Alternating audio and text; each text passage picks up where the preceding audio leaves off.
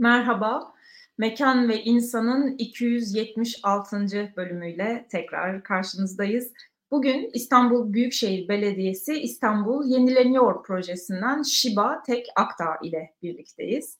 Ee, kendisi İstanbul Üniversitesi Büyükşehir Planlaması ve Yönetimi programında doçent doktor Mete Başar Baypınar danışmanlığında bir yüksek lisans tezi hazırladı. Yüksek lisans tezinin başlığı şu şekilde kentsel dönüşümde uzlaşma süreçleri ve blok zincir uygulamaları yoluyla performansın iyileştirilmesi ve pek çok disiplinin de bir arada olduğu bir e, çalışma yaparak, daha doğrusu interdisipliner bir çalışma yaparak e, bu yüksek lisans tezini gerçekleştirmiş. Hakikaten çok meşakkatli bir iş. Bugün kendisiyle de konuştuğumuz zaman muhakkak sizler de çok daha iyi vakıf olacaksınız. Bugün ben de öğrenciyim aslında çünkü çok bildiğim bir yerden gelmiyor kentsel dönüşümde uzlaşmak mümkün mü? Kentsel dönüşüme dair uzlaşı ile ilgili neler yapılabilir? E, konusunda Shiba bir model aslında ortaya koyuyor. Biz de bugün o modeli konuşuyor olacağız. Shiba hoş geldiniz. Hoş buldum hocam. Nasılsınız? Teşekkür ederim. Sizler nasılsınız?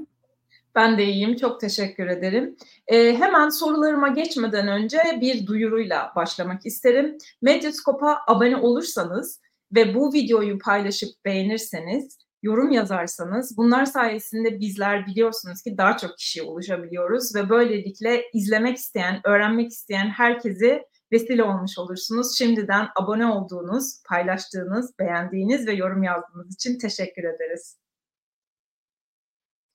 Sevgili Şiba, hemen ben sorularımla başlayayım. Keza hakikaten çok e, bir yüksek lisans tezi için kapsamlı ve e, arkasında çok ciddi bir iş yükünün olduğu, çalışma olduğu belli. Sözün çoğunluğunu size bırakmak istiyorum.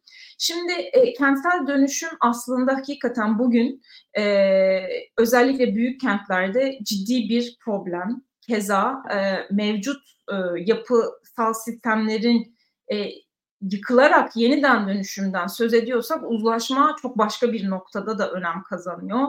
Tüm maliklerin e, birbirleriyle e, uzlaşması kadar aynı zamanda kentsel dönüşümü gerçekleştirecek olan uygulayıcıyla da e, uzlaşmak gerekiyor.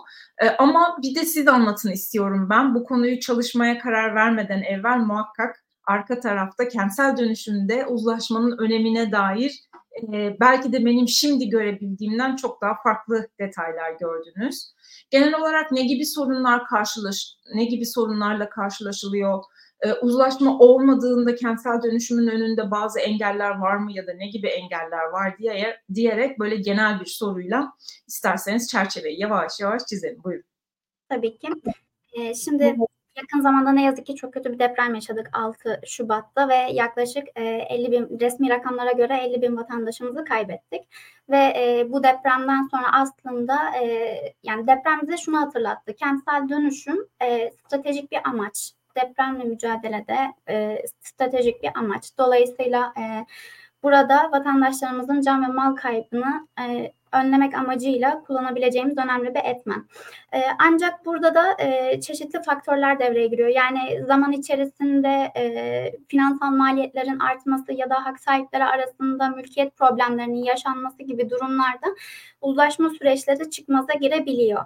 Mesela e, yakın zamanda e, bizim İstanbul Yenileniyor projesi kapsamında konuşacak olursak yani proje kapsamında 39 ilçeye bizler hizmet veriyoruz 5 Temmuz 2021 itibariyle. Ama e, buradaki dönüşüm potansiyeline baktığımız zaman e, Beşiktaş, Sarıyer, Bakırköy ve Kadıköy gibi ilçeler yani bu ilçeler satış değerleri e, yüksek olup bir ortalama birim satış değerleri yüksek olup e, dolayısıyla da e, proje maliyetini satış değerleriyle e, feasible hale e, dönüştürebilen ilçeler.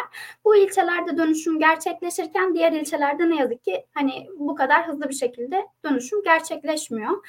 E, bir diğer durum da yine e, burada e, müzakerenin dansı modeline göre Adayır ve Bilet'in yapmış olduğu müzakerenin dansı modeline göre hak sahiplerinin üzerinden belli analizlere gitmek gerekiyor. Yani burada e, paydaşları net olarak tanımlayabilmek gerekiyor. Bunun için e, pozisyonların yani paydaşlarının pozisyonlarının belir, belirlenmesi gerekiyor. E, bu pozisyonlara yönelik e, onların taleplerinin saptanması gerekiyor. Ardından e, analiz yapılması gerekiyor ve en son aşamada da bir anlaşmaya varılması gerekiyor. Ama burada en temel problemlerden biri de ne yazık ki bu modele göre e, yani hak sahiplerinin net pozisyonları belirlenemediğinden e, kentsel dönüşümdeki uzlaşma süreci sıfır toplamlı oyun üzerinden ilerliyor. Yani burada aslında yüklenici firmalar ve vatandaşlar hak sahipleri arasında bir e, kazan kaybet oyunu ne yazık ki gündemde. E, ve şöyle bir konu daha var. Yine mülk özelinden bakacak olursak da ee, yine proje kapsamından örnek vermek istiyorum. Mesela apartman projelerini ve site projelerini ele alalım. E, farzı misal e, 2021 Ekim ayında bize başvuru yapan Derya Apartmanı 21 bağımsız bölümden oluşuyor. Ve biz bu apartmana 2020 1 Kasım ayında ön teklif iletiyoruz ve burada hak sahipleri Ocak 2021 yılında e, artık projelendirme aşamasına geçebiliyorlar. Arada uzun bir döngü var. Yani Ekim Ekim 2021'den Ocak 2022'ye kadar bir süreç var ve en sonunda anlaşamıyorlar, sistemden çekiliyorlar. Yine e, farklı bir örnek olarak site projesine bakacak olursak da e, Ataşehir'den mesela Yakut sitesi isimli bir sitemiz e, 22 bloklu ve e, 397 bağımsız bölümden oluşan bir site. Burada da e, hak sahipleri Ocak 2022'den itibaren süreçleri başlıyor ama hala uzlaşma aşamasına için imza toparlayamamış durumdalar.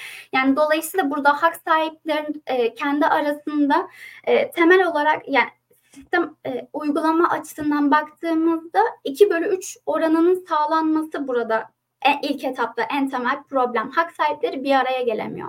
Hak sahipleri bir araya gelemediği için de süreç ilerleyemiyor. Çünkü hani her kafadan bir ses çıkıyor ve uzlaşamıyorlar.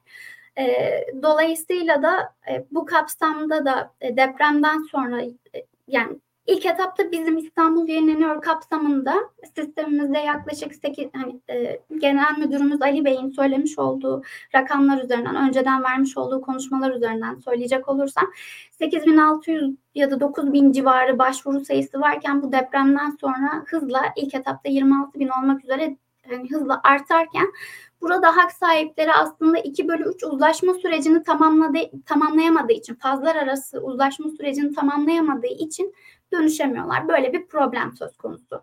Dolayısıyla ben de yapmış olduğum test çalışmamda e, burada hak sahiplerinin e, uzlaşma sürecini hızlandırmaya yönelik aslında nasıl bir e, aksiyon alınması gerekiyor bunu vurguladım.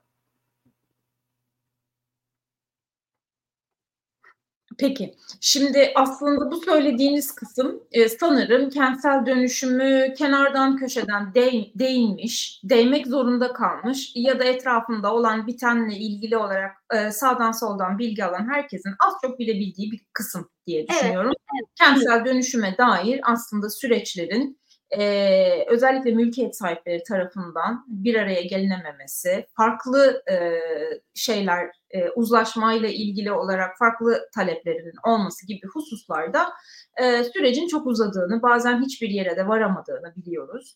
Hı. E, siz şimdi tabii bu yüksek lisans teziyle bir model ortaya koymaya çalışıyorsunuz ve burada da teknolojinin çok önemli bir payı var. Diyorsunuz ki yani yaşadığımız çağ, teknoloji çağı uzlaşma için teknolojiyi kullanabilir miyiz? Ee, ben de burada size e, benim de daha önce çok da vakıf olmadığım ve sizin tezinizde birazcık daha öğrenmeye başladığım blok zincir uygulamasının açılımını yapmanızı isteyeceğim. Ee, burada bir uzlaşma, konsorsiyum ağı kurulmasına destek olabiliyor mu? Nasıl oluyor? Nasıl bir sistemdir bu? Bize biraz anlatır mısınız lütfen? Buyurun tabii ki. E, blok zinciri e, aslında bir veri yönetim teknolojisi, bir Web3 teknolojisi olarak da tanımlanıyor. Bu teknolojinin en önemli özelliği merkezi değil dağıtık olması ve verinin bu dağıtık sistem üzerinden kontrol edilmesi.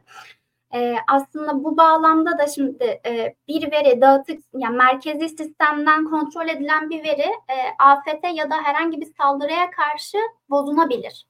Ama öte yandan e, blok zincirine tabii dağıtık sistemde olan bir verinin e, herhangi bir afete ya da saldırıya karşı zarar görme ihtimali yok. Bunun sebebi de şu, e, bir tarafta veri merkeziyet yani aslında burada şöyle bir durum söz konusu.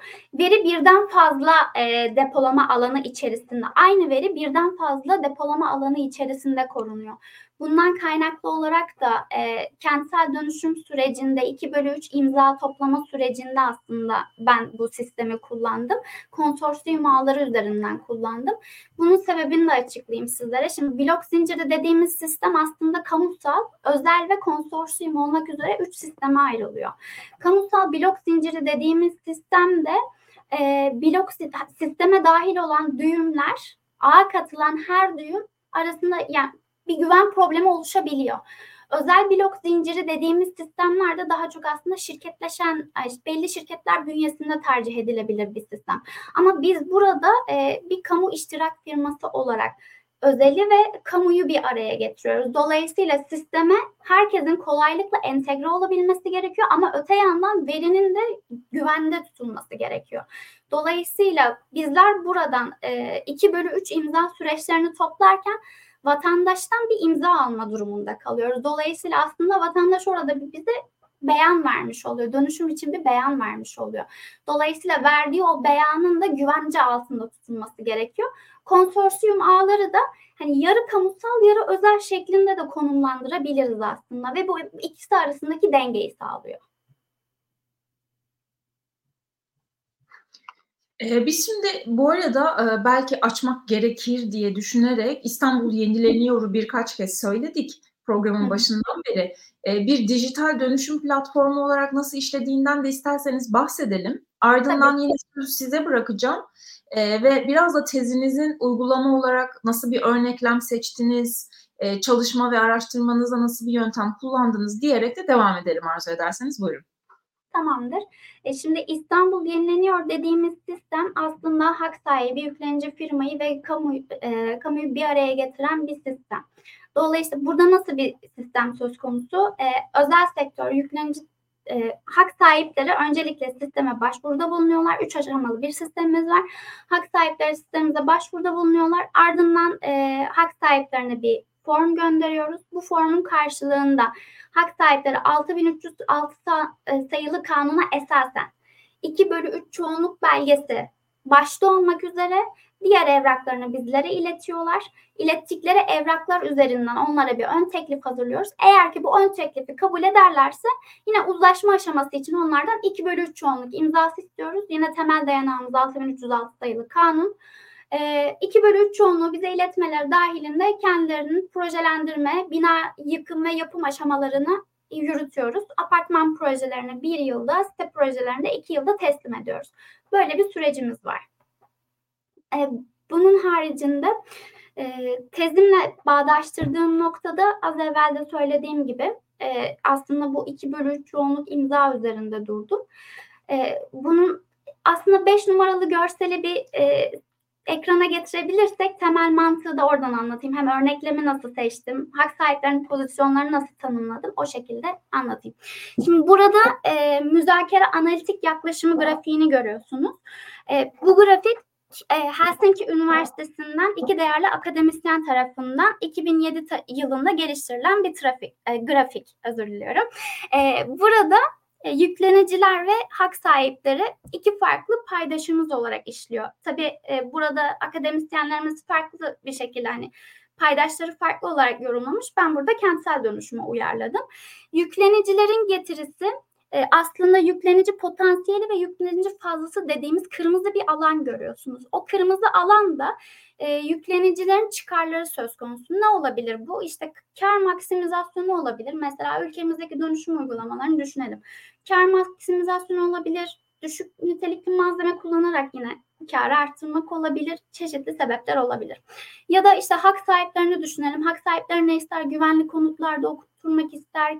Ondan sonra hızlı bir şekilde dönüşüm sürecini tamamlamak ister gibi belirli aslında talepleri var. Dolayısıyla bu iki e, bölgenin yani mavi olan hak sahibi bölgesiyle yüklenici getirisi olan kırmızı bölgenin e, arasında e, kim o mor kısım aslında bu e, iki paydaş arasındaki sözleşme setini oluşturuyor. Yani bu sözleşme seti dahilinde yani minimum bu standartlar olacak şekilde bu hak sahibiyle aslında yüklenici bir araya getirebiliyoruz biz e, olası uzlaşma bölgesi noktasının altına düşemezler. Yani o mor nokta ile gösterdiğim yer aslında anlaşmazlık noktası. Eğer ki sözleşme set o nokta sözleşme setine doğru kayarsa hani burada hak sahibi ve yüklenici arasındaki uzlaşmayı gerçekleştiremezsiniz. Hak sahibi ile yüklenici arasındaki grafiğin logaritmik artma sebebi de şu. Ee, mesela bir yüklenicinin 3 tane getirisi yani olmasına karşı hak sahibinin istediği 5 durum olabilir. Dolayısıyla 3 üzeri 5 sözleşme setinden yaklaşık 243 olması gerekiyor. Değeri o kadar aslında bir sözleşme maddesi gerekir gibi bir e, matematiksel işlem var burada. Dolayısıyla e, bu ikisi arasındaki uzlaşmayı sağlayabilmemiz için bu grafiği hani aslında potansiyel uzlaşma noktasını bize gösteriyor. Ee, onun haricinde e, yap, test çalışmamda da kullanmış olduğum sistemde de e, yine İstanbul Yenileniyor projesinin toplantı verilerini irdeledim. O toplantı verilerinden e, hak sahiplerinin ve yüklenicilerin olası durumları üzerinden bir sosyal etki analizi yaptım aslında. Bir istigava diyagramı oluşturdum. Burada bir neden sonuç ilişkisi kurguladım. Bu kurguladığım Ishikawa diyagramı üzerinden e, bir uzlaşma süreci modeli geliştirdim aslında. Yani burada sorguladığım nokta şu oldu. Bu hak sahiplerinin 2 bölü 3 uzlaşma sürecini ben sistem içerisinde nasıl hızlandırabilirim? Bu şekilde. Peki nasıl hızlandırabiliyormuşsunuz ee, diye sorayım. Çünkü tam da bu nokta galiba bizi oraya getirdi. Ee, evet. En nihayetinde siz bu modeli tezinizde çok detaylı bir şekilde anlatıyorsunuz. Bize de e, gö- hazırladığınız bazı e, grafikler ve şemalar vardı. Belki onlara da e, biraz destek alarak anlamamızı kolaylaştırması açısından hem e, bu modelin nasıl çalıştığını hem değerlendirmelerinizi ve de aslında her yöntemin muhakkak kendine e, göre bazı kısıtları vardır. E, varsa kısıtlarına dair yorumlarınızı almak isterim. Buyurun. Tabii ki. E, 8 numaralı görseli gö- e, getirebilir miyiz ekrana?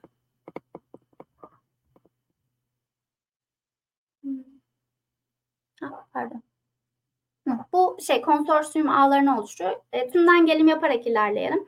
Şimdi az evvel söylediğim sistemde ben konsorsiyum ağlarını kullandığımı belirtmiştim. Çünkü konsorsiyum ağlarında da az evvel söylediğim gibi yine e, özel ve e, kamusal olan iki farklı ağ mekanizmasını bir arada çalıştırabiliyordum. Burada e, ilk etapta sistem, İstanbul Yenileniyor sistemi üzerinde bir merkezi konsorsiyum birliği oluşturdum. Buradaki merkezi konsorsiyum birliği yüksek öncelikli A e, düğümlerini kapsayan bir birlik. Bu birlik doğrulama ve transfer işlemlerini yapıyor. Doğrulama işlemi şu şekilde oluyor. A gelen yeni hak sahibi ve yüklenici düğümlerini doğruluyor.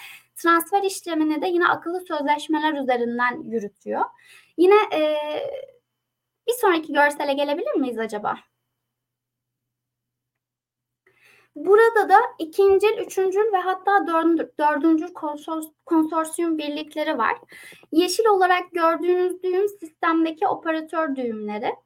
Ee, ikincil konsorsiyum birlikleri bir ilçe özelinde yapılan başvuruları kapsıyor. Üçüncül konsorsiyum birlikleri tevhiden işlemleri kapsıyor. Dördüncü konsorsiyum birlikleri de aslında gördüğünüz her bir noktaya tekabül ediyor. Bu noktaların büyüklük ve küçüklükleri de site grubu ve apartman grubu olmasıyla ilişkilendiriliyor. E, bu şekilde e, bu konsorsiyum birlikleri kendi aralarındaki e, veri transferi ve doğrulama işlemlerini yapabiliyorlar. Burada bir e, ilişki e, okları görüyoruz. Yani aslında burada mesela üçüncül konsorsiyum birliğine baktığımızda demiştik ki tevhiden işlemler. Dolayısıyla bu üçüncül konsorsiyum birliğindeki içerisinde yer alan düğümler yani malikler olarak düşünebilirsiniz. Malikler birbirleri arasındaki verileri görebiliyorlar. Dolayısıyla kim 2 bölü 3 uzlaşmaya geçmiş, kim evrak yüklemiş vesaire bu tarz verileri blok zinciri içerisinde sadece bu birlik içerisinde birliğin üyeleri görüntüleyebiliyor. Ee, ve bu birlikler tek yönlü ilişki olarak operatör düğümlerine bağlanıyor. Aslında bu operatör düğümleri de oradaki hak sahiplerinin tekliflerini hazırlayan ve akıllı sözleşme süreçlerini yürüten kişilere tekabül ediyor. Şimdi bu akıllı sözleşme ve dijital imza olayına bir değinmek istiyorum. Ee, akıllı sözleşmeler bir blok zinciri ağında e, düğümler arasında e, verilerin e, doğrulanması işlemi için kullanılıyor. Şu şekilde oluyor. Öncelikle e, bir e, sözleşme örneği oluşturuluyor. Daha sonrasında e, bu sözleşme mesela şöyle ifade edeyim bunu. E, gayrimenkul sektöründe nasıl kullanılıyor onun üzerinden açıklayayım. Daha anlaşılır kılınacaktır diye düşünüyorum. Mesela Melisa Hanım sizinle benim aramda bir mülk transferi gerçekleşecek. Normal şartlar altında siz mülkün değerinin sahibinden gibi e, çeşitli e, online platformlar üzerinden yayınlıyorsunuz. Ben de size ulaşıyorum ve banka üzerinden aslında bir e, nakit akışı gerçekleşmiş oluyor. Ama e, akıllı sözleşmeler üzerinden gayrimenkul transferi nasıl oluyor? E, ben işte, e, size bir mülk sat, satmak istiyorum. Bunun için bir sözleşme örneği yayınlıyorum. Siz e, A'da benim örneğime ulaşıyorsunuz. Ardından e, sizin kimlik ID numaranız ve benim ID numaram konsorsiyum birliğindeki sistem üzerinden doğrulanıyor. Ardından eğer ki bu doğrulamam yüzde 51 ve üzeri ise o zaman aramızda bir transfer gerçekleşiyor. Eğer ki bizim kimliklerimiz doğrulanamazsa o zaman aramızda herhangi bir mülk transferi gerçekleşmiyor. Akıllı sözleşmeler bu şekilde çalışıyor. Aslında akıllı sözleşme dediğimiz şey de zaten bir if else algoritmasına denk geliyor. E, dijital imza dediğimiz şey de e, iki tip oluyor. Yani bir özel anahtarlar oluyor bir de açık anahtarlar oluyor. Açık anahtarlarla siz e, sözleşme oluşturuyorsunuz. Bunu A iletiyorsunuz. A'la paylaşabiliyorsunuz. E, özel anahtarla da sözleşmeyi imzalıyorsunuz. Aslında bu şekilde işleyen bir sistem var. Dolayısıyla burada yine e, yükleni e, operatör ve hak sahibi arasında kurguladığım sistemde de e, öncelikle operatör akıllı sözleşmeyi e, açıklıyor. E, faz e, birden faz 2'ye geçmek isteyen veya faz 2'den faz 3'e geçmek isteyen hak sahibi için e, bunu kendi özel anahtarıyla imzalayıp konsorsiyum birliğindeki A yayınlıyor. Ardından A içerisinde yüzde 51 doğrulama olduktan sonra diğer malikler e, kendi özel anahtarlarıyla imzalıyorlar ve bu şekilde uzlaşma oranı sağlanmış oluyor. Kurguladığım sistem bu şekilde. E, diğer e, 9, e, 10 ve 11 numaralı görsellere gelebilir miyiz? Şimdi burada İstanbul Yenileniyor özelinde de şöyle bir sistem oluyor. E, hak sahipleri normalde İstanbul Yenileniyor 3 aşamalı bir sistem demiştik. Faz 1, faz 2 ve faz 3 aşamalarından oluşuyor. İşte başvuru, teklif ve uzlaşma süreci. Burada yine e, faz 1 aşamasında hak sahibi sisteme başvuru yapıyor. Ardından form iletiliyor. 2 bölü 3 onayı alınıyor. Eğer ki e, burada 2 bölü 3 onayı alınması kısmında e, hak sahipleri arasında veraset, intikal, satış ya da dava süreçleri varsa o zaman 2 bölü 3 oranı sağlanamıyor. Dolayısıyla çünkü neden orada bir e, mülk transferi mülkiyet değişimi olmuş oluyor. Dolayısıyla akıllı sözleşmenin yenilenmesi gerekiyor. Böyle bir loop oluşuyor. Faz 2'ye gelelim. Faz 2'de de e, şimdi hak sahibinin faz 1'den faz 2'ye geçiş aşamasında 2 bölü 3 çoğunluğu sistem içerisinde sağlaması önemliydi. Dolayısıyla burada hak sahibi evrak yükledikten sonra eğer ki evrakı eksikse temin ediyor ve e, temin ettikten sonra kendisine teklif çalışması yapılmış oluyor. Buradaki kurtarıcı nokta şu olmuş oluyor. Şimdi biz sistem içerisinde hak sahibinin 2 bölü 3 çoğunluk imzasını manuel olarak topluyoruz. Kendi dijital mat, e, kendi matbu formumuz var. Bunu dijital web sistem içerisine gömdük. Hak sahipleri bunu indiriyorlar, manuel olarak imzalıyorlar. Burada şöyle problemler çıkabiliyor. İşte hak sahipleri yurt dışında olabiliyor, il dışında olabiliyor. E, herhangi bir şekilde o sözleşmeye erişemeyebiliyor. Hani bu tarz durumların önüne geçmek amacıyla burada aslında ikili bir sistem tasarımı yaptım ben. Yani bir aplikasyon olarak tasarladım bunu. Aynı zamanda web üzerinden görüntülenebilir. Yani dolayısıyla aslında internetin olduğu her yerde bu sistem çalışır oluyor. Dolayısıyla da e, 2 bölü 3 çoğunluğu otomatik olarak hak sahibi sağlamış oluyor.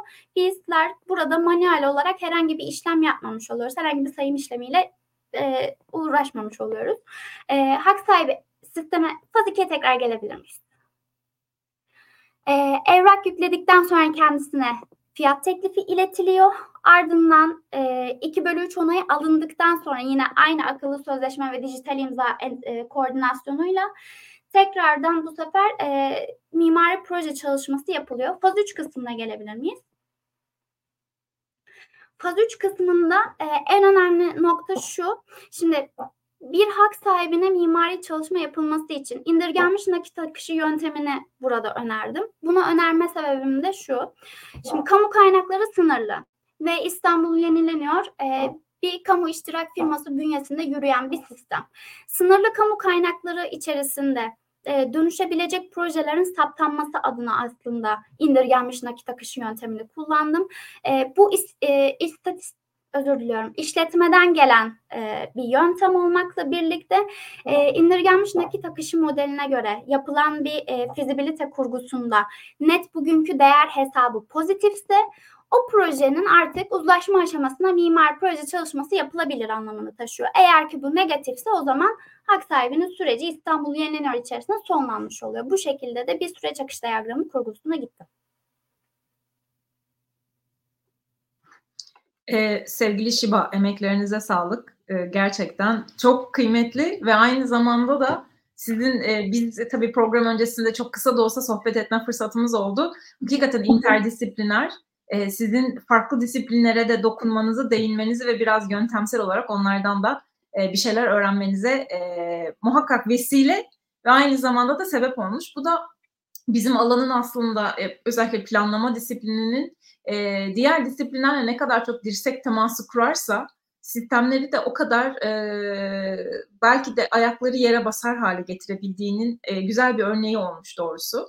E, sizin eklemek istediğiniz herhangi bir husus yoksa e, ben çalışmanızı bizlerle paylaştığınız için teşekkür edeceğim size ve bugünkü programı kapatacağım. Ama e, eklemek istediğiniz bir şey var mı diye de sorayım tabii bitirmeden evvel.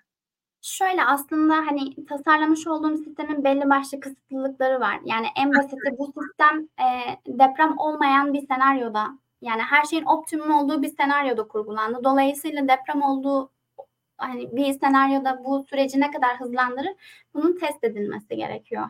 Yani en büyük kısıtlılıklardan biri bu. Ee, onun haricinde e, mesela kurumların burada koordine bir şekilde çalışması gerekiyor. Yani burada tek başına İstanbul Büyükşehir Belediyesi ya da tek başına bir hak sahibi bir şey yapamaz. Dolayısıyla burada kurumlar arası koordinasyon önemli. Çünkü kurguladığım sistemde de hani e, hak sahiplerinin tapu verilerini ben çekeceğim ve bu tapu verilerini çekmek için aslında benim Tapu Kadastro Genel Müdürlüğü ile birlikte iş yürütebiliyor olmam gerekiyor. Ve e, daha sonrasında ilerleyen aşamalarda yani ilk ben burada faz 3'te indirgenmiş nakit akışı yöntemine göre hani kamu kaynaklarının kısıtlı olduğunu düşünerek e, dedim ki hani belli manuel olarak aslında burada karar veriyoruz. Hani herhangi bir dijitallik o faz 3 aşamasında ne yazık ki yok. Geliştirilmesi gerekiyor. E, burada daha sonrasında eğer ki sistem e, yapı bilgi modellemesi gibi çeşitli e, sistemlerle entegre edilebilirse belki hak sahiplerine e, sanal ortamda gerçekleştirilecek proje gösterilebilir. Ve e, bu proje üzerinden belki hani kamu özelinde dönüşüme gitmeyebilirler ama hani özel sektör özelinde bir danışmanlık işi danışmanlık almış olurlar ve bu isteklerine esas e, bir projelendirme yapılabilir. Eklemek istediklerim şu aşamada bu kadar. Yani arkadaşlarımızdan soruları olursa destek olurum seve seve. Çok teşekkür ederiz sevgili Şiba. E, sosyal medya üzerinden yaptığımız paylaşımlarda zaten e, sizin hesaplarınızı da etiketledik ve teziniz de tabii bitmiş olduğu için e, YÖK'ün tez e, merkezi tabii. üzerinden erişilebilir e, soruları olursa e, izleyenlerin ve dinleyenlerin size ulaşabilirler. Bu açık çağrıyı da böylelikle onlara e, iletmiş olalım. Ben emekleriniz için tekrar çok teşekkür ediyorum. Bugün e, bu çalışmayı bizlere anlattığınız için e, ve bizlere e, bir yol gösterdiğiniz için de ayrıca teşekkür ediyorum. Müsaadenizle bu haftaki programı böylelikle kapatmak isterim. Ben teşekkür ediyorum. Bana tekrardan bir e, avantaj sağladığınız için ayrıca teşekkür etmek isterim. Sağ olun. Gelecek hafta pazartesi Mekan ve İnsan'ın 277. bölümünde Profesör Doktor Çağatay Keskinok, Irmak Yavuz Özgür ve Eren Efeoğlu ile Koç Üniversitesi yayınları tarafından basılan Yansen ve Ankara başlıklı kitap çalışmaları üzerine bir sohbet gerçekleştireceğiz. Geçmiş Mekan ve İnsan sohbetleri için Mekan ve İnsan'ın YouTube ve Spotify kanallarına abone olmayı ihmal etmeyin. İyi akşamlar.